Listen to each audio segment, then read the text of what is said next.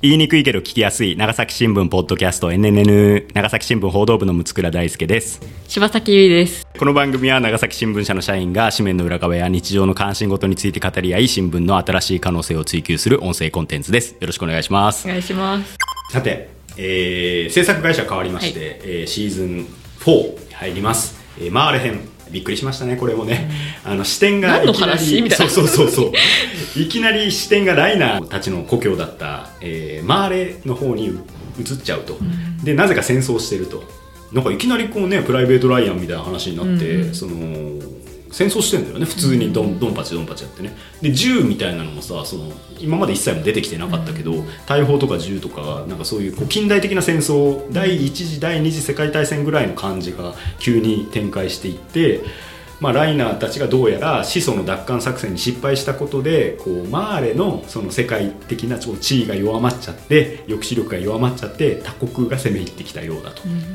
で巨人の力で、まあ、新勝するんですけれども、まあ、そのことによってマーレがかつて持っていたその巨人の威力っていうものが、まあ、世界に向けて低下していたということも明らかになったと。でここでライナーの過去が明らかになって実は戦士時代はまあ落ちこぼれで,、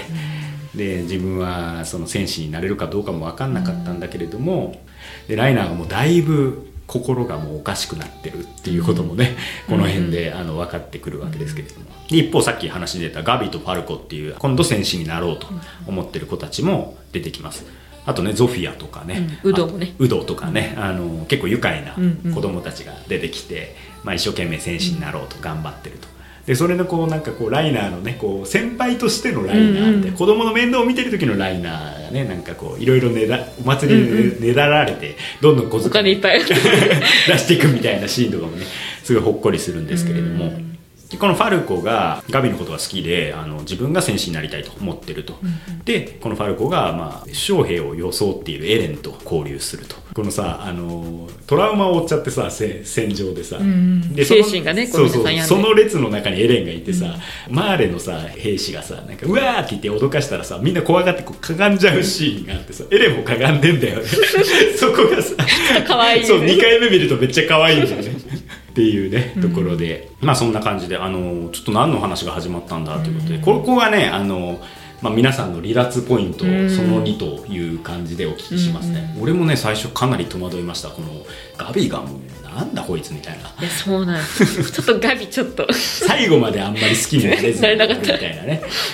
あのまあちょっとそんな役回りですけども、声優ですらムカついてくるみたいなことがなんか書かれたりしてね。ちょっとかわいそうではあるんですけれどもファルコはすごいいいよね非常にあの考え方が柔軟というか、まあ何やらよくわかんない状態で進んでいくんですけれども、えービリー・タイバーという、えー潜水の巨人を継承している家がありまして、でそのタイバーさんが、えー演説を始めると。この演説でパラディ島、まあ、エレンたちが住んでいるパラディ島への宣戦布告を行うんですけれども、まあ、それと同時にファルコが、えーエレンに騙されてねライナーに合わせちゃうんですよね、でここで、えーまあ、ライナーが、まあ、久々にエレンと会うと。で巨人化して、まあ、ライナーはちょっと一時戦闘不能になると。で潜水の巨人獣の巨人車力の巨人アーギトの巨人がい一斉に現れて応戦してでそこに調査兵団も合流してきてレベリオ主要区がもう戦争状態になります。でこれガビとファルコのお友達だったねあの、えーゾフィアと、えーウドも潰された結構ね結構ひどい殺され方をしちゃうねということですね。まあでもこれはもう本当に完全にそのかつてのエレンたちのそのね志願しなくの鏡写しというかねっていう感じですけれども。でなんかどうやらエレンは一人でこの作戦を決行して調査兵団を巻き込んでいるようだということもなんとなく分かってくると。で我々が知っている時系列から結構時間が経ってるらしいと、でエレンたちは飛行船で、まあ、逃げると。でガビとファルコが飛行船に、まあ、乗り込んで、サシャを射殺してしまうということですね、でそこでいたのは実は裏で糸を引いていたジークであったということでね、まあ、9点に次ぐ9点という、まずね僕がねここで言いたいのも潜水の巨人のかっこよさですよ、あーわかりますね。めちゃかっこいいし、初めて見ますもんねそうそうここでねそうそうなんだこいつみたいな、うん。何でもできるやんと。何でもできるのよ。でそのでさそのタイバー家の中にその要は潜水の巨人の継承者がいると、ビリー・タイバーがこの中で誰か分かりますか？みたいなこと言ってさなんかいろいっぱいいろんなやつがいるんだよね。って誰なんだろうって感じなんだけど実際にその潜水の巨人の正体はビリー・タイバーの妹？なんかメイド服みたいな着た女の人で、あのその時点でなんかちょっとあんまり映さないんだよね。ずるいやろとか思ったんやけど。わかるか。そうそうそうそう。まあそれがあの変身してなんだけどそのうなじをねなかなか攻撃してもそのなかなか倒れないということで、実は本体が別のところにあるんじゃないのかってことにエレンが気づいてで実際本体がね別のところにあってあの決勝の中でなんかこうまばたきもしないでこういる感じとかめっちゃ怖いんですけど、でアギトの力を使ってエレンがね、うん。ああの潜水の巨人を奪ってしまうと、この辺がもうだんだんエレンこいつやばいやろ、もうちょっとって。そうそうそうそうそうだから時間をかけただけあってやっぱりそのマーレにもマーレの生活とか人生とかがあるんだってことが分かった上で今度はその、ね、敵としてのこう巨人エレンが出てくるっていうことで価値観が反転するっていうすごいしあの展開ですよね。あとあれだよなそのアギトの巨人のさあのポルコがさ調査兵団がさこう立体機動装置を使ってこう迫ってくる時にさ、こいつらもう巨人にならずに俺を倒そうというのかみたいな悪魔だみたいなシーンとかももう本当にだから完全に悪魔の一族としての私たちの知っている調査兵団が現れるっていうところがすごい劇的にあの演出されててねまあこのシーンもすごい大好きなんですということを後藤洋平さんもおっしゃってます。かっこいいんですよねみんなの格好も変わってるし成長してんですよねすごいみんなだからこれはさ、あのーマッパにさ変わったこともあるんでしょうけどちょっとこうキャラクターのデザインも少しリアル寄りになってて、スタジオが変わったことでまたよりすごいいい効果だなとは思いましたけどね、うん。で、えー話がちょっと戻りましてじゃあこの4年間ねエレンたちが海にたどり着いてから、えーこのレベリオ収容区を襲撃するまで何をしていたかということも分かりますマーレ軍の会話の中でねパラディ島にその後偵察戦を何回かやってたんだけど、誰も帰ってこなかったみたいな話をしてるシーンがあるんですけれども、実はそこの中に、まあ、イエレナとかオニャンコポンといった義勇兵が、えーまあ、紛れ込んでいてパラディ島に協力してくれると。鉄道の技術とか重機の技術とかを教えてあげてでヒーズル国とのが外交を取り持ってくれたりしてだんだんねあのパラディ島が、まあ、外の技術に触れていくと。で一回こっちにパラディ島は悪魔じゃないよってことを言うために渡ってくるんですけれどもなぜかそこでエレンが消えてしまって、まあ、今回ジークに協力するということを手紙で伝えて、まあ、その他の調査兵団の仲間はエレンの作戦に乗らざるを得なくなったということが分かりますと。でパラディ島に帰った後エレンは拘束されてでジークはリヴァイ班の監視下に置かれることになりますと。ところが、えーまあ、フロックが、えーエレン解放を、まあ、望むイエーガー派に、えー転じて、まあ、民衆を扇動すると。ガビとファルコは捕虜になるんですけど脱出して互いに正体を知らないままサシャの家族にかくまわれていくと。んこれ残酷だ。残酷だ。運命のいたずらというべきか。やっぱり俺はそのハンジがすごい好きなんですけれどもやっぱハンジってその巨人と対話したいって思ってたわけじゃん。で今考えるとやっぱハンジのアプローチが一番正解だったなって思うわけ。だから結局その巨人は人間だったしそれとこう対話、まあ、巨人と対話するのは無理だけどそれと対話しようとするハンジの姿勢はやっぱ間違ってなかったと思うし完全に鬼人変人だったけど結果見るとやっぱ一番正しいことしてたよねって思うんですよね。うん。確かに。で王政をさヒストリアを即位させて奪還する時にさその全部情報を開示するじゃないですか。その時に全部言うんだと。それが新しい王政のイケてるところさって言うんだよね。もうだって見てくださいよ今の政治をと、もうみんな隠してばっかりなんですから裏金だなんだっつって。でそれをちゃんと開示するところが判事政権のイケてるところささって言ってたのにいざねエレンがまあこういう状態になってるとその情報をまあ開示できなくなっちゃって、そこで新聞記者とさちょっとやり取りして「ハンジさんって言うんじゃないんですか?」みたいなこと言ったらもう言えないことが増えてきたんだよみたいなこと言ってこう。でそこでその役回りがあるんだよみたいなことを思い出すっていうハンジの苦悩がね結構私結構好きなシーンなんですけどね。うん。この回想シーンもいいですよね。こうみんながこう海を渡って違う世界に来てみんながわーってなってるのがそうそうそうなんかこの4年間は良かったなっていうところがさ、うんなんかこう、うん。うんうんアルミンの口から出るんだけど、平和な。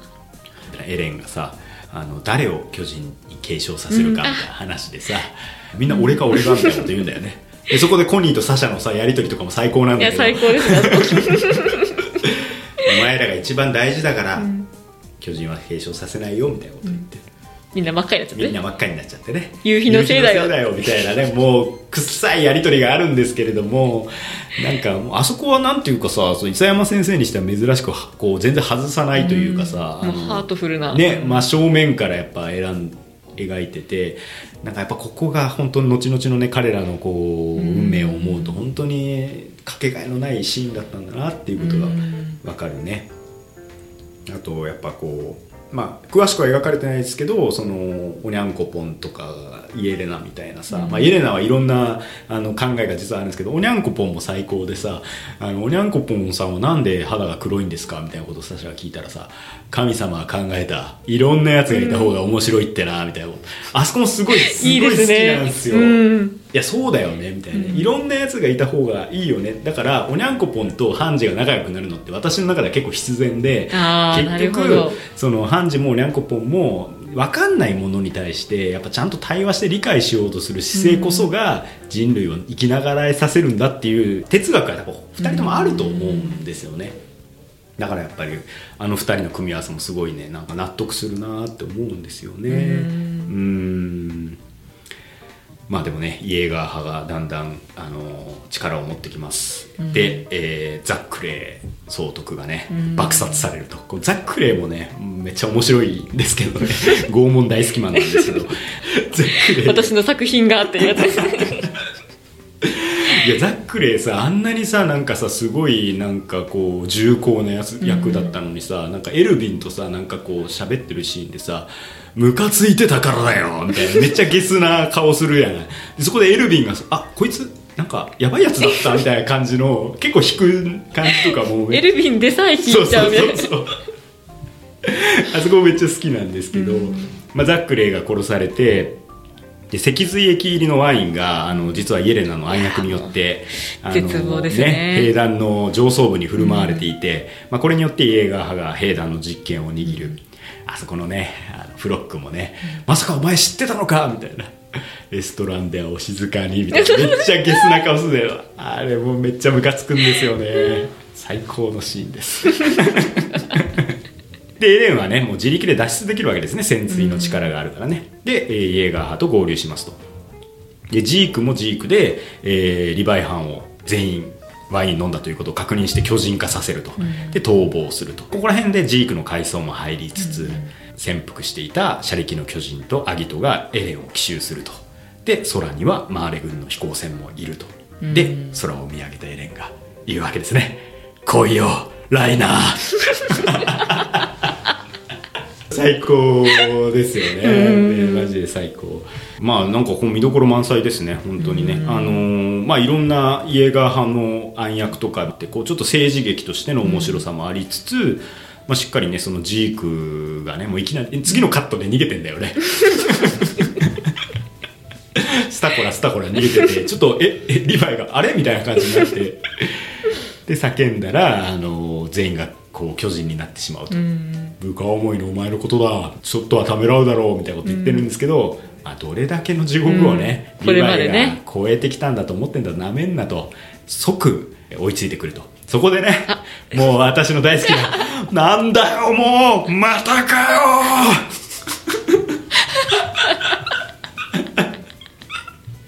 あそこいいんですよね。最高ですね。もうジークがもうちょっとぼやき巨人化と言いますか、もう。どうして逃げれ逃げられると思っちまったんだみたいな。そうね。木から降り落ちてくるもうリヴァイを見て。そうそうそう。もう全然強いんですよね、リヴァイの方がね。ということで。なんですけどね雷装の新刊をこうぶっ刺して、あのジークを連れて行こうとするんですけど、まあ、ジークがね、まあ、一枚上手と言いますか、でリヴァイはこうちょっと満身創痍になってしまうというですね。でここのシーンであのニコロか。あのサシャと、あのおそらく恋仲であったであろうニコロがあのサシャの家族にね料理を振る舞ってあげると、うんうんそのシーンで、まあ、ガビとあのファルコが実はサシャを殺しているってことうんうんをニコロが知って、まあ、復讐しそうにうんうんなって、でまあその辺からこうガビーがね自分に優しくしてくれたカヤに襲われちゃったりしてだんだんこう自分のやったことうんうん。のこう罪深さにこう気づいてしまう、でここでファルコもあのジークの脊髄液入りのワインを口にしてしまうというし、あそこのさそのサシャのお父さんの成人君子ぶりがねちょっと。人生何回目みたいな。ねえすめめっちゃいい,、うん。いいよね ということで、えーパラディ島奇襲へと移っていきます、えーまあ、ライナーもねあの巨人化してついにエレンと戦いを交えると。ただそのアギトの巨人もいるしシャリキもいるんで、まあ、エレンが結構防戦一方になるんですけれども、まあ、そこで、あのージークが合流したことで形勢が逆転と。でファルコがねワインを口にしちゃったからちょっと叫ぶの待ってくれって、ねうんうんうん。言うんだけど悲しいなーみたいなこと言いながら 普通に巨人化させられて、えーファルコのお兄さんあの人何やったっけ？ね。あ。一緒に死んじゃうんだようんね、うん。でまあいろいろあってあのポルコがねファルコに自分を食わせてアギトを継承させる、うん。でエレンとジークがついに接触してしまうというところですね、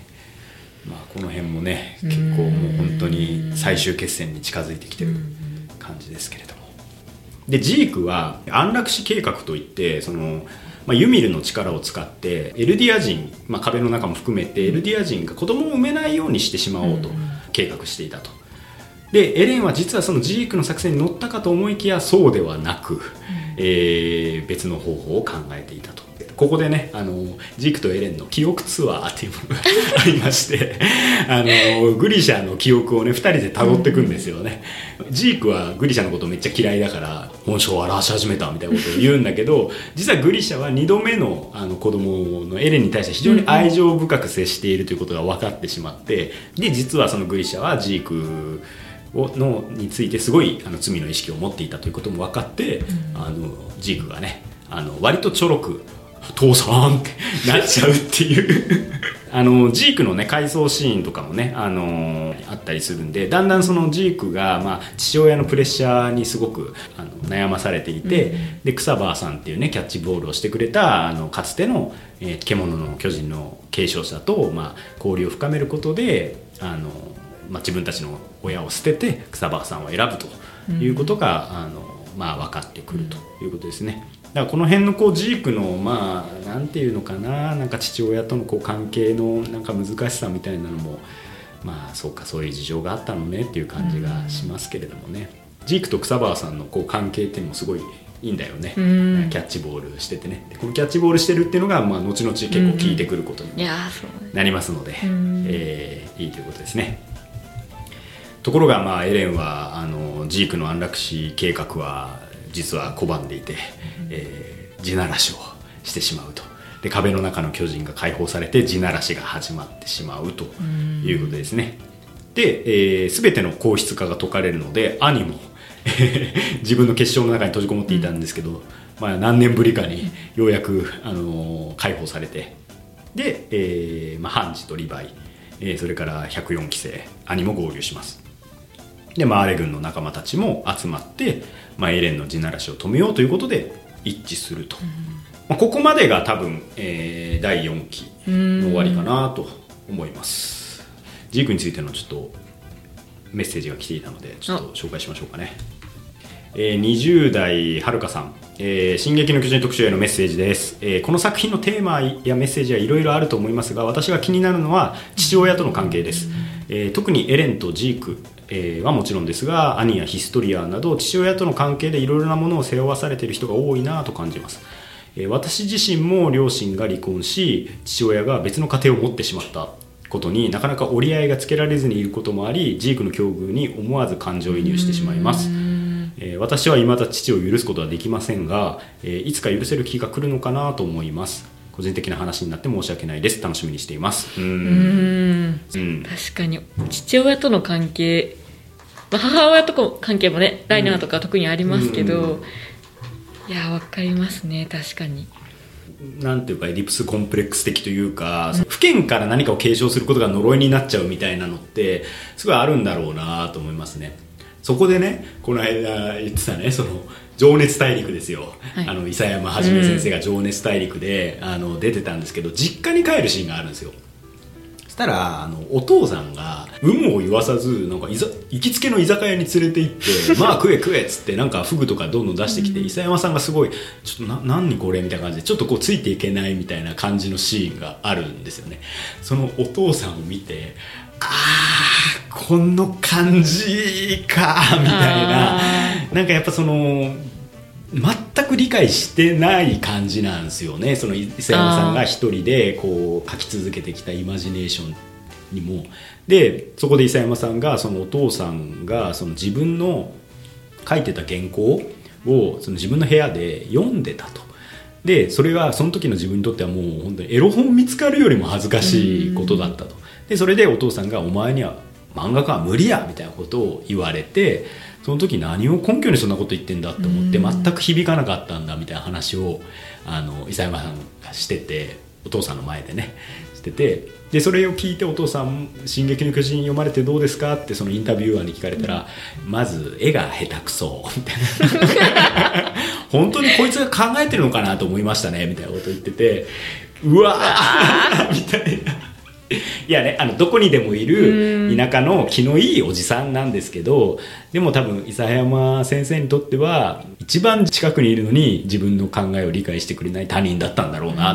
て思うんですよね。やっぱりちょっとコンプレックスがあったんですね父親に対して。そういうのがなんかこんこのね「進撃の巨人の」まあいろんなね父親とのこう関係性みたいなのにはなんとなく反映されてる気はするね。うんなるほど。えーもう一つねえっと、ジークのこと言ってる人がいますよ。あ透析マン。20代女性。な。長いんですよ長い。長いんでちょっと分けて「えっと進撃の巨人」まあジークに関わるとこね。えー好きなキャラクタージークです、えー最初獣の巨人を見た時はこんなやつが出てきてしまった。エレンたちはもうおしまいだと絶望しましたですが最近アニメを見返していた中でどんな時もユーモアを忘れず結構お茶目な発言が多いジあークは何とも憎めないキャラクターだなと感じふと気づくとかなり好きになっていました。リヴァイはジークのこと心底嫌いだろうなと思いますがジークとリヴァイ2人の掛け合いはジークの良さが出ていて好きなシーンの一つです、おーいリヴァイモノマネするのは楽しいんだよね、ジークはね、わかります。え分かったよリヴァイ痛め分けだって。あとあのあの巨人が継承されたら記憶も継承されるっていう話のところであー。のケツの吹き方が特殊なんー、だよみたいな。あったね。あれなんか割とシリアスなところでこう急に入ってきてちょっとマジでプッてなっちゃいましたね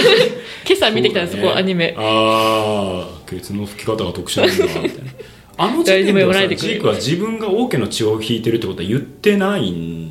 言ってないよね多分ねね。そうだよね。だからダイナが王家の血を引いてるってことをエレン・クルーガーがもみ消しちゃってるから、うんうんうん。知らないわけだよね。だから継承したら、その自分の王家の血筋をす引いてるってことがバレちゃうっていう話かなと思ったらケツの吹き方だっていうのがおもろいっていうところだよね。あそ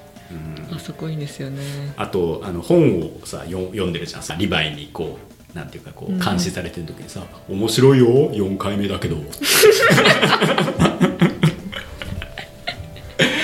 うところがねあの非常に面白いですけどね、あとねちょっとライナーについても語ってもらってますよ「えー進撃の巨人」の話をする時欠かせないのはもう一人の主人公ともいえるライナー・ブラウンについてです、えー最初は人間がよくできた頼りになる体育会系マンと思っていたので、ベルトルトと共にさらっと正体を明かす場面に心底驚きました、えー使命ある戦士としてのライナーと104期生と歩んできた兵士としてのライナーが混ざり合い頭がおかしくなったのかと言われるシーンもありますがライナーの立場からすればそれは精神崩壊するのは当たり前だよなと思ってしまいます、どちらのライナーも本物であり本心だからこそ自国に戻ってからも苦しみ続けることになったのでしょうアニメのマーレ編以降はライナーの視点や階層が多く壁の外の世界にいたライナーたちの苦しみも描かれています。見ていてなんてひどい世界なんだと思うと同時に自分が生きているこの世界も巨人がいないだけでエレンやライナーと同じなんだと思い絶望感が増します。戦士も兵士も両方経験したライナーがいたからこそ「進撃の巨人」の物語にぐっと引き込まれたのかもと思いました。ということです。ライナーね、本当に。あのーこのメッセージまでさライナーの話が全然、ね、出てこなかったのが意外なぐらいさやっぱライナーすごい大事なキャラクターっていうか、本当にもう一人の主人公って伊佐山さんが言ってるもんね自分でね、だから本当にやっぱ俺がやっぱいいなと思うのはそのライナー自身もなんかこう本当は落ちこぼれででマルセルが食べられちゃったことで俺がマルセルになるんだって言って、うんうんうん。あれがねきっかけで。で結果としてそのエレンたちが知ってる頼りになる、いつも冷静なライナーがあの、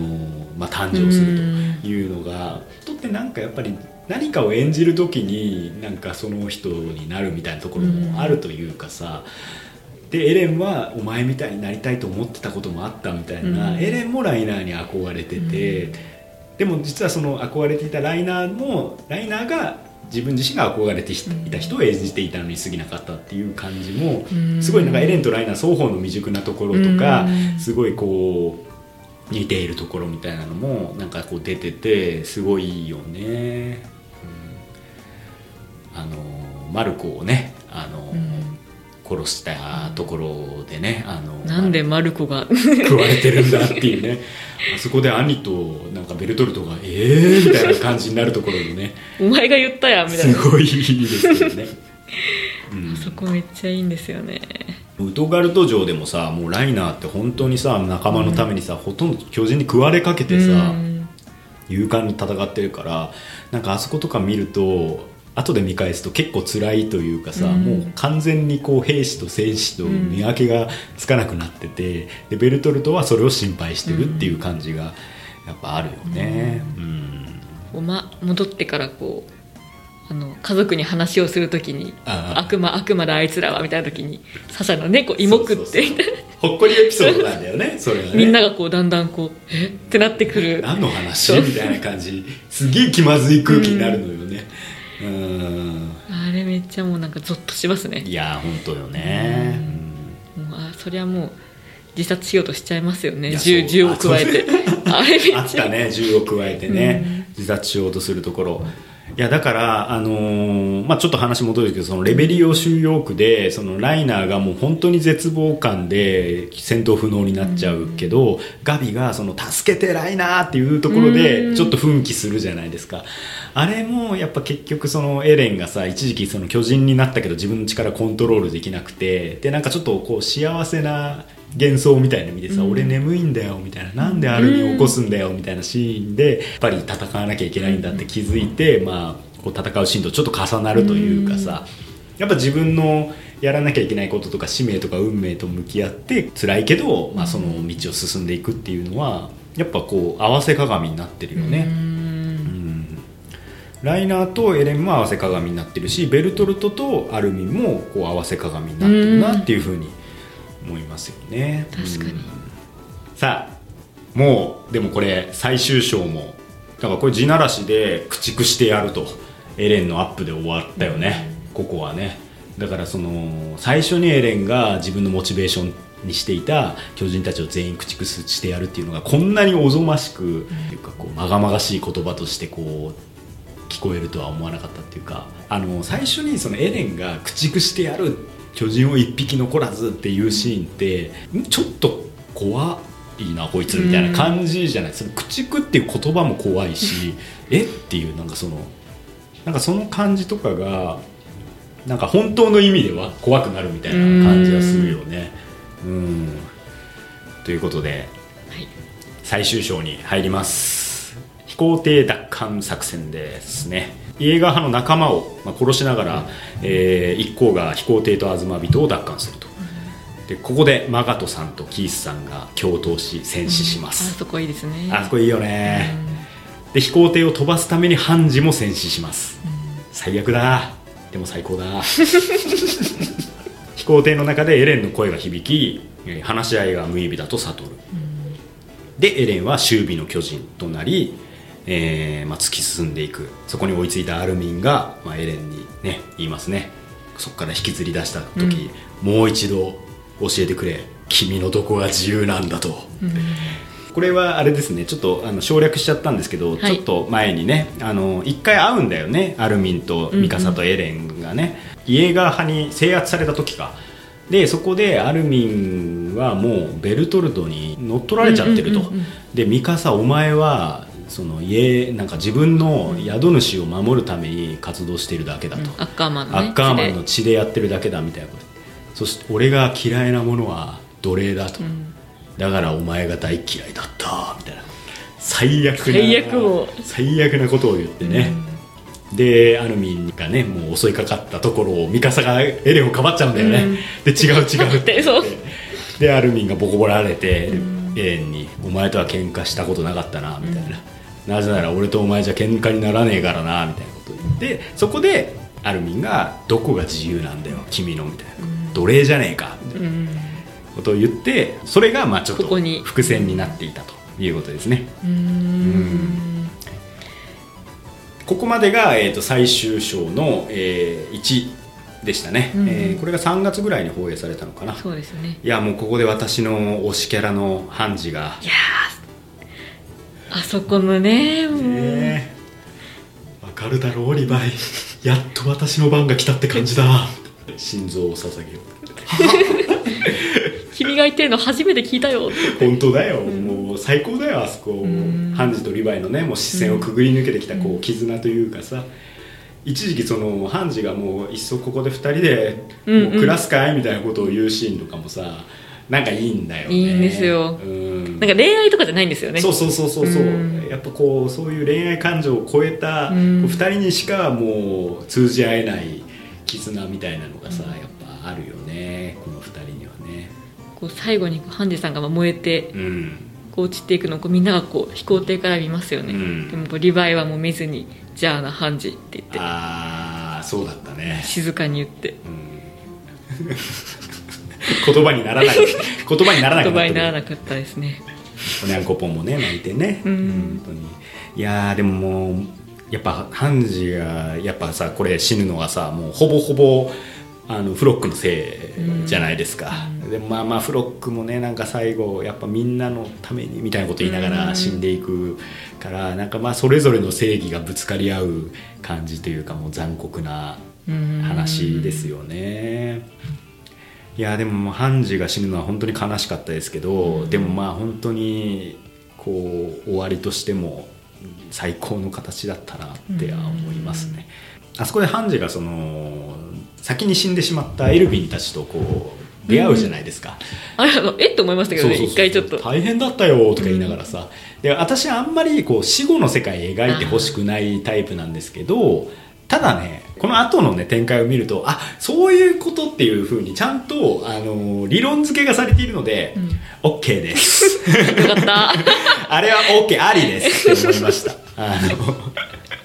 ということで、えー最終章です、はい。天と地の戦い。エレンの背中にねみんな降り立つんですけどアルミンが速攻を捕まると。で、えー歴戦の巨人の力を操るエレンと調査兵団が戦うと。でファルコが飛行能力を手に入れ合流、ね。本当に飛ぶから行くしかなかった。兄もね合流してガビも合流しますと。でもみんなでエレンを止めるという話になりますね。でアルミンは捕らえられてしまってもうここで終わりなのかと思うんですけれどもよくよく見るとそこはあのー始祖ユミルがいる座標だったと、でそこでジークと出会い、えーまあ、2人でかつての仲間に呼びかける協力してくれと。で結果として、まあ、ベルトルトとか、えーガリアードポルコとか、えーマルセルとかそういうユミルもね含めてそれぞれ、まあ、かつて仲間で、まあ、亡くなってしまった巨人たちが協力する形で、エレン対その他となってしまうということですね。でアルミンが脱出して巨人化の爆破によって、まあ、エレンをバラバラにすると、そしたら、あのーなんかミミズみたいなやつが出てきて、光る生命体が出てきて。あ気になる。触り心地がちょっと気になる。んですよねどんな感じなのねあれね。出てきてあのガスがね、あのー充満していって。あ絶望やばいですね。終わった。ラガコ村と同じなんじゃみたいな。まあこれ本当に最悪だよね、もう終わりだ終わりだと。最後の最後に。ひどすぎるよ。もうあそこのピークのそんなあんまりだよってそれなって。あんまりだよっていうね。もうライナーもいどうすれば報われるんだ俺たちはって言って、うん。ミミズと戦い、でアルミンもブチギレてね、そんなに地獄が好きなんだなエレン、とことん付き合ってやるよって言ってどつき合う。結局そのエレンとアルミンの幼なじみがねどつき合うっていうのがうん。クライマックスに来るっていうのも熱いんだよね、いやあの私その最後なんかアルミンとエレンが何らかの形で対立して戦う話になるのかなと思ってはいたんですけど、さエレンがラスボスになるっていうのはちょっと思ってなかったんで、うん。この展開は本当にうわーって思いましたね。でミカサがエレンと、まあ、逃げたかもしれない平行世界を原始して、まあ、悲壮な決意でエレンの首をはねると、ね、その時のエレンの表情も素晴らしいですけれど、エレンの目にこうミカサが映るのがそうそうそうそう。ああもうなりますね最後も。あれもねちょっとアニメとやっぱちょっと違うのよね。あアニメと漫画がね。漫画ではその瞳にミカサが映ってるシーンはなくてエレンのその、まあ、ちょっと悟りきったような表情だけが映ってる感じなんですけど、瞳に映ることでさあエレンが最後に見たのはミカサだったんだなっていううんそうなのんですよ。が分かってね、でミカサがね、まあ、エレンの生首にキスをして、うん。それを遠くであのユミルが見ていると。口の中の。シーン後ろに歯があるんで口の中だよみたいな でアルミンたちに記憶が蘇ってエレンの真意が知らされると。でエレンはまあ自らをえアルミンたちに討ち取らせることで、まあ、アルミンたちを英雄にして、で巨人の力を世界からなくすことがまあ目的だったと、うん。ただそのために人類の8割が、うん。えー失われてしまったということですね、まあ、数年後パラディ島はイエーガー派が、まあ、軍事政権を取っていると地ならしを止めたパラディ島の勢力とマーレの勢力双方がねの生き残りが和平交渉のためにパラディ島へ向かうところで一旦物語が締めくくられてあとちょっとエピローグ的にね、その後の未来みたいなのも描かれるんですけども、まあ、長かった「進撃の巨人」が完結するということです。ありがとう。伊佐山先生。アニメ見終わってからもう一言目がもう「ありがとう」でした。もんねマフラーを巻いてくれてう。んありがとう。この物語を終わらせてくれてありがとうというところですよね。うーん。またこのもう殺伐とした中でもちょっと笑いを忘れないのがそうね。いいですよね。オカピ。オカピは知らない。あれはオカピでしょ。いやー最高だよね。あれ最高ですね。あのどれみたいなね兄が言っててかさその兄とさミカサがさ、まあ、なんとなく距離あるじゃないですか、うんうんうんうんちょっとあのミカサは兄のことは明らかによく思ってなくて、でなんかあのねちょっと喧嘩しそうなね、お夢のカードかみたいなサシャがね。あの大好きなシーン 夢のカードかっていうシーンとかもすごいいいんですけれども、まあそこでちょっと兄とミカサがこう協力するところもすごいちょっとね、うん。こうじんとくるし、そのミカサが分かんないとアギトかもいや獣かも、いやでも車力かもしんないみたいな。どれみたいな。あれはオカピでしょオカピは知らないみたいな。でその後兄はえあのミカサに分かりやすいようにそのオカピって言わないんですよ、あの別の呼び方で呼ぶんですけどミカサはオカピってちゃんと呼ぶっていう。その辺がね めっちゃ面白いですけどね。このね。そうですよね。でそれで言えばもうやっぱり「おーいリヴァイ」だよね。いやもうジークもアルミンと会った時のねジークもよかった。キャッチボールをしてればよかったんだよなみたいなそうそう。そう空はこんなに綺麗だったんだなみたいな。そうだよね。まあいっぱい殺しといてうん虫が良すぎるけどな、スパ もうリヴァイがもうなんか反射で動いてますもんね。考える前にこ あとあのガビがさあの銃でさそのオカピを撃つシーンでさ、あの後ろでリヴァイがちょっと支えてあげてるところがいいよね、いやだからさあの最終決戦はさ本当に誰一人かけててもあのうまくいかないというかさ、それぞれがそれぞれの役割をねうみんな死にかけてますからね。そうそうそう果たして、私も立体起動できたらな ピークちゃんね。聞いてる人何のことか分かんなくなってきてでも見見た人しか聞いてないだろうから。そうです。ああのシーンあのシーンって思ってくださったらちょっと嬉しいですね。最高ですよね、あのピークが何回でも、あの巨人化できるっていうね、この耐久能力ですとか、あとあのみんなはこうエレンの記憶が思い出すけどこうあキクちゃんはね 見てないから。私もお話ししたかったな。その前にさまず私別にエレンの友達じゃないしって。首首こう。爆発しにね行くんですよね。すごいいいですよね。うんいいんですよ、うん。いやでも本当に最後はなんかこう例えばそのライナーの肩の上にジャンが乗って戦ってるとかさ、うん。もうそういうシーンを見るだけでこうちょっとグッときてしまうというかね、あのまあいろいろあったけど今はもう協力して、でもその協力して倒さなきゃいけないのがエレンであると。いうところが本当になんかこう悲しいし、なんか苦しいよね。うん。まあでもそれでねミカサがなんか最後にねまた会いたいと言って、うん。まあ、裏を巻いてくれてありがとうというところで、まあ、終わってますね、うん。でどうもエレンは鳥になったようだなというところまで分かるといやそうなんですよね。だからエレンのその回想シーンとかこうフラッシュバックでいろんな記憶が見えるシーンの中にあのファルコが戦場であの鳥に手を振ってるシーンが紛れ込んでたりするんですよね、要所要所にね鳥はあの登場するし、なんか自由でねね。こう壁の上をこう飛んでいくのも。そうだね。自由の、うん。まあ、象徴として、まあ、エレンは鳥になったのかなっていうふうな形でこの物語は幕を閉じると、ところが、まあ、最後ねなんかいろいろね、あのリンクとホライズンのね「歴史は繰り返す」みたいな。なんちゅう歌詞やねんっていう感じだけど。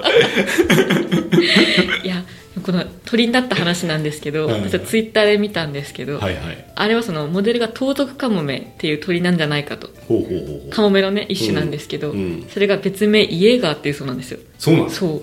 ドイツ語で狩人の意味。へえすごっ その考察見る楽しみもねありますからね。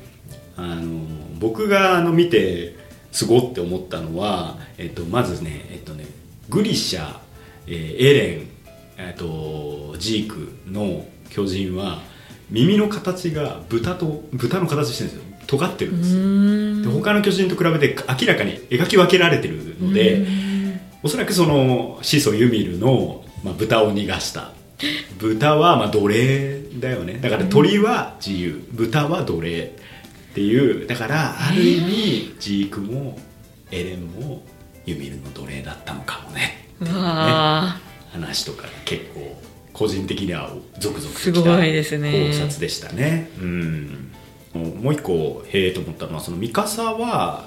横そうエレンはさその記憶がさ全部つながっちゃってんだよ。過去と未来。過去も未来もなくなっちゃうじゃん、でミカサは横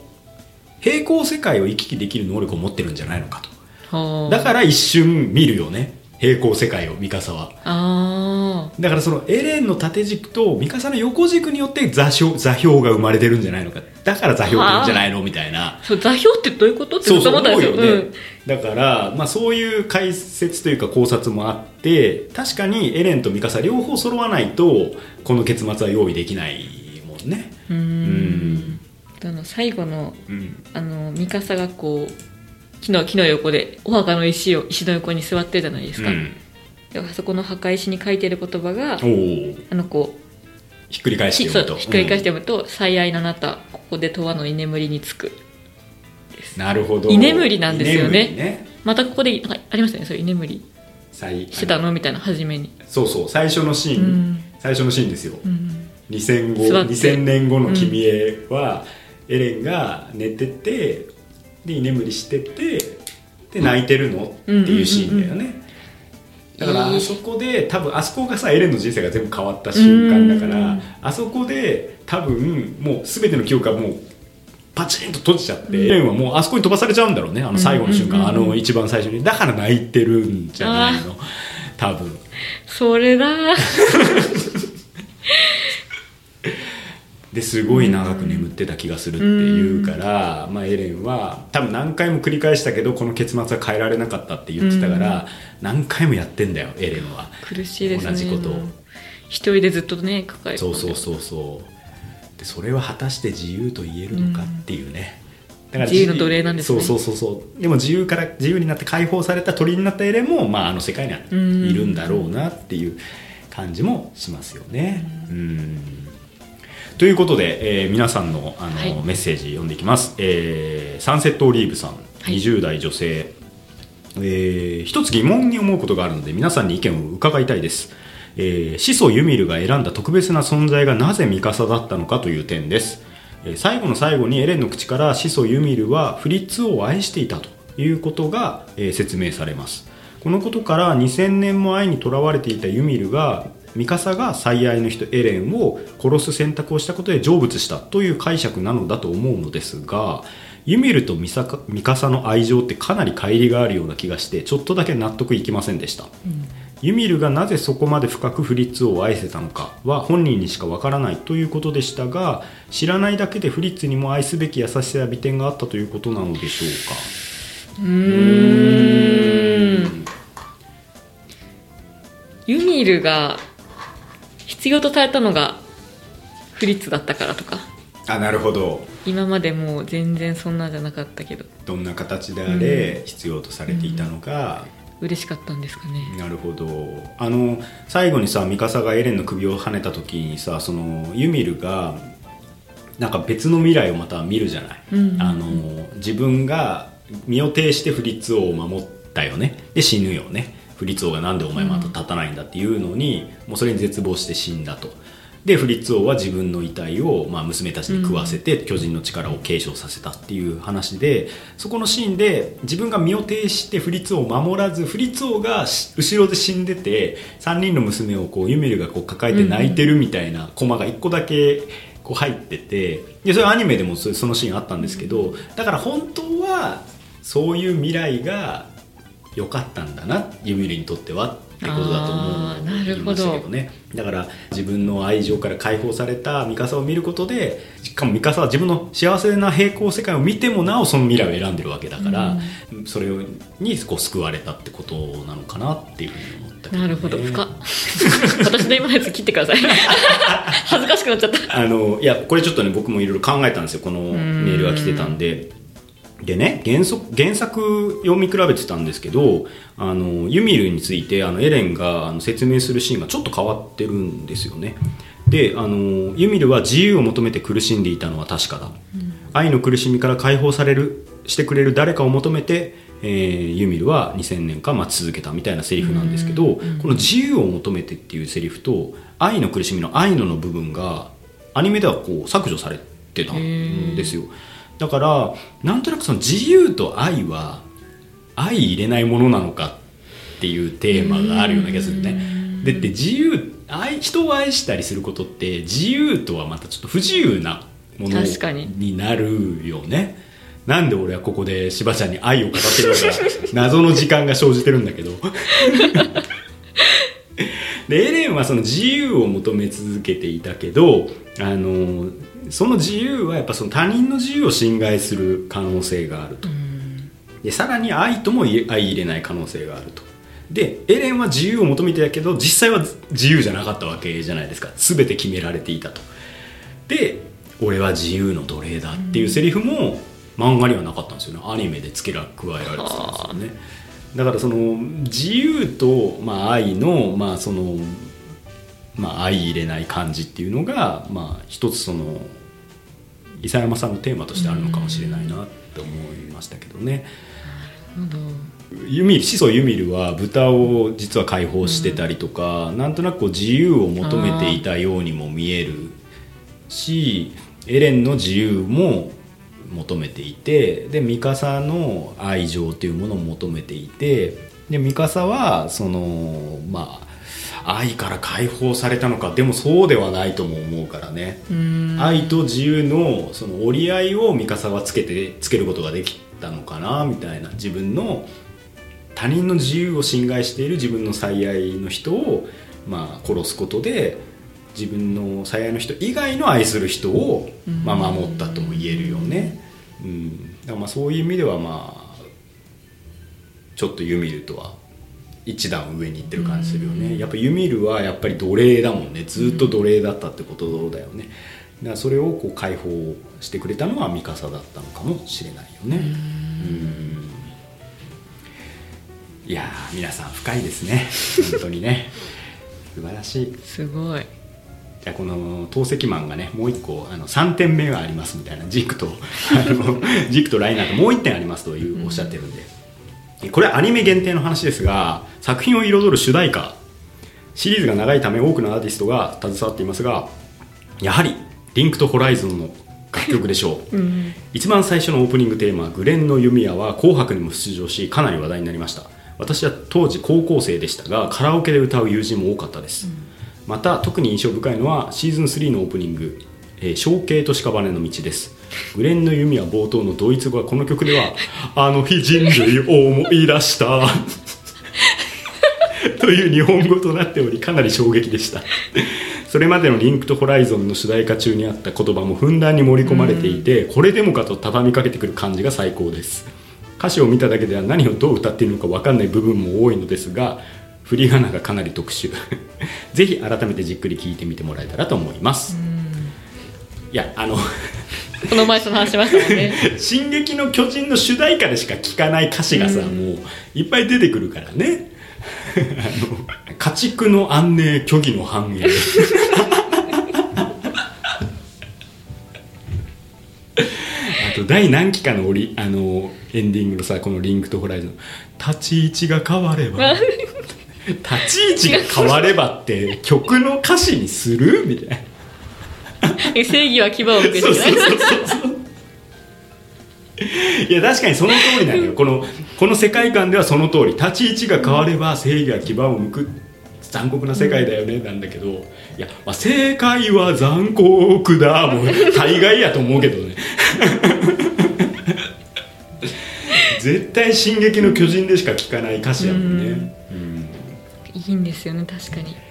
でもあのグレンの弓矢は本当になんかオープニングとしての完成度もすごい高くてうん。なんかこうそれまでってやっぱアニソンってさもう残酷な天使のテーゼの一人勝ちだったと思うんですけどあ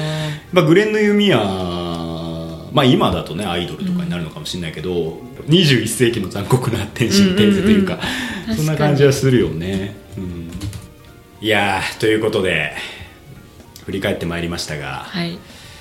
うんやっぱこの今さ、まあ、ロシアとウクライナの、まあ、軍事侵攻とかもあるし、まあ、パレスチナの問題もあって、まあ、なんかよりこの「進撃の巨人」の物語の空話性がさすごいこうリアリティを増したと思うのよ本当ね。にそうですねでなんかやっぱその「進撃の巨人」をさなんか読んだ人間はさやっぱもう少し世界を複雑に見れるというか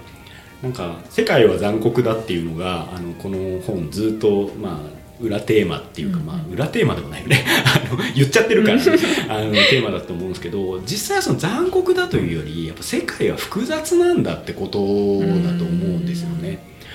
あと一個そのエレンがあのアルミンとエレンがこう喋るシーンって結構あの原作からアニメで改編されてて、あの自由の奴隷だっていうさっきの話もそうなんですけどもう一個あの加わってたのがあのどうしてこうなっちゃったのかっていうと俺はバカだったからだっていうセリフが加えられてるんですよ。うんでなんか確かにバカだったかだからフロックが力を持ったら同じ結末になってるわけじゃん。だけどやっぱそのアルミンとか、まあ、ハンジのようにその、まあ、対話する姿勢が調査兵団の団長にふさわしいってハンジは言うんだよねアルミンに。やっぱエレンが主人公だったけど伊佐山さんが本当になんか生きる術で大事だと思ってるのはアルミンのような、うん。まあ、その知性とか対話する力だとは思いますよね。うん。まあいろいろあるんですよ。その不戦の誓いって憲法9条だよね。ととかまあ、結局エルディア国ってさドイツの名前が多いから結局そのドイツとか日本とかあのまあその敗戦国第二次世界大戦の敗戦国の視線っていうのがまあ多分、ね、パラディ島とかエルディア一族に入っててで、まあ、巨人って結局核抑止力じゃん、あの世界には核兵器がないけど核兵器に相当するのが多分巨人の力だよね。でアルミンが巨人になるシーンってもう明らかに核爆発のキノコ雲になってるし、でそ例えばその戦争加害の責任とかを、まあ、末代までずっと負わされ続けるの？って、私のお父さんお母さん何もしてないよ。私何もしてないよってカヤが言ってましたけど、まあ、そういうこととかも、まあ、今とこう結構通じてるというか。でこういうことを言うとその例えばその日本とかドイツがそのかつての加害責任を忘れて正当化してる風にも取られないけどやっぱこの話がすごい単純じゃないところは例えばそのグリシャがエルディアのかつての歴史をこう見ろ。このこれが正しい歴史だみたいなことを言うじゃないですか。でその時になんかグリシャの友達が「お前よくこの言葉読めたな」って言ったら「いや読めてない」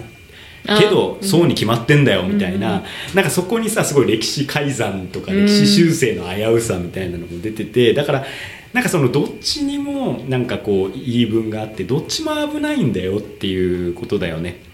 だからその今のねパレスチナ問題もまさしくその、まあ、重ねてみることもできるし、まあ、要するにやっぱり伊佐山さんって本当に戦争を憎んでて怖がっててその戦争ってやっぱその国家とか民族とかさその大きな正義にもう個人がどんどん無効化されていってその資源として搾取されていくっていうのがやっぱ残酷だよねっていうことだと思うんですよね。でそれに向き合っていこうよっていうのが、まあ、この作品のメッセージなのかなって思ったんですけど、うん。で最後にねそのクリスタの手紙も結構変わってたんですよ。あ漫画最後のですか？そうそうアニメで。いい匂いがする手紙。そうそういい匂いがする手紙も結構変わっててあのね印象的だったのはその私たちは戦わなくてはならないこれ以上戦わないためにっていうセリフがね加わってるんですよね。でこれって一見矛盾してるように見えるんですけど要するに世界がその醜くて愚かな争いに陥らないために普段からまあ、理不尽な暴力とか偏見とか差別とか無理解とかそういうものと戦おうよと。戦わないためにってことだと思うんですよね。でそれなるほどすごくシンプルなあの戦争反対反戦のメッセージだと思うしやっぱりこの「進撃の巨人」に描かれてきた、ね、人たちってみんな個々人では理解し合えたり仲間になれたりするのにそれぞれの立ち位置が変われば 正義が牙を向くっていう感じで、まあ、それぞれがそれぞれの立場で苦しんで引き裂かれて、まあ、戦いに巻き込まれていくことの、まあ、悲劇だったと思うんですよね。いや本当に「進撃の巨人」って最初の方は結構右翼的な、ねうん。作品だって批判されたんですけどあのやっぱりその真にあるのは本当にこう平和主義的というか対話主義的というかそういうものをなんかすごい傷だらけでちゃんと訴えている漫画だなって思いましたね。ううん。んだからこれをみんな読んでほしい。いや本当にそうです。ね。世界の複雑さに触れよと、世界ですこれがもう。いやそうですよね。だって言う言うもんねユーミルがね。それは言ってみれば「せ」のところでちょっとこう。またライナーがね邪魔してね、うん、まあ本当にいろんな意味でこういろんな世界をこう我々に見せてくれた伊佐山先生、次回作はあるんでしょうか。まあこれあのハリウッド映画も予定されてるし、うん。まあしばらくねもうこれだけでも多分一生食べていけるとは思うんですけれど、で日田市みたいなね、あのふるさとにこう還元するみたいな取り組みもねされてるので行ってみたいね日田行市ねきたいですもう。ダム見たいですね。ダメでね。人類が思い出した。言いたいよねあそこでね。あどうぞと一緒にもう見上げたいですね。あの皆さんもいっぱいあのメールとかメッセージ送ってくれて本当にありがとうございました。ありがとうございました。ご満足いただけているといいと思いますけど。好きな好き放題喋っちゃいましたね。これ聞いてさあもう一回見ようって思ってくれると嬉しいですね、あのシーンあもう一回見ようって。ね、うん。そうそうそうってなってくれるとうん。非常に嬉しいなと思ったし、まあ、年々のリスナーさんはやっぱ皆さんこういろんなこと考えられてて、本当にいいなと。お前らありがとうな。って思いました。CV も作らないですけど。これが結末らしいということで。いや最高だったよ本当にいい10年間を過ごさせてもらいました。いや全然待てましたもんね。そうだね、もうファイナルシーズン前編後編の間を。いやそうね。いやもうもうもうもう、ま、待てねって言ってたけど、ね、終わった時はね。いつやねんって思ってたけどでも、まあ秋って。そうそうそうそうとーって思ってたけど まあこれだけ全部終わって全部見終えると、本当にこれだいけやあの映像化してくれたことに、うん。もう本当に感謝ですね。感謝ですねありがとうございました、うん本当に。ということではい。じゃあ終わりますか。はい。お疲れ様でした。なんかまた次なんかありありますか？やりたいの。やりたいこと。うーん。まあお笑いが好きなのでちょっとじゃああお笑い関連であおれば話せますね。そうですね。じゃあちょっとそれも、うん。本当はね m 1終わった直後とかのん。感じでやりたいけどね。また年末ちょっとね。ちょっとね、あのまあ忙しいので まあでもいいんじゃないの？年明けとかでああ。m 1どうだったみたいな回があってもね。本当ですか？うん。もう全然新聞じゃないですけど。いやそうなんだよね、あのああの朝日新聞さんとかさ m 1にさちゃんと取材とかもしてるからさ。いいな。だからその上で何ですかそれ？え 大阪の人とかはさやっぱこう取材もねやっぱちゃんとするんだよね。やっぱお笑いもやっぱちゃんとカルチャーだからね。いやそうなんですよ。そうだよもっねと力入れていいと思いますけどね。ん私は今年の m 1のラインナップ見てもあんまり知らないあ存じ上げないところも結構あったんでうん。ちょっと柴ちゃんの解説を月で見てうみたいちょっと勉強してきます。わかりました。じゃあ次回はそういうこと。で、はい。いいですね柴咲さん。なんかそういう NNN のそういうこういう回。箸休めの会箸休みの回にねあの登場するという。いやーよかったよでも柴ちゃんがいてくれてね。いや。こうやって「あの進撃の巨人」も語れましたので、夢が叶った一つということで、ということで長崎新聞ポッドキャストをお送りしてきたのは長崎新聞報道部の六倉大輔と柴崎由衣でした。ありがとうございました。ありがとうございました。心臓を捧げよう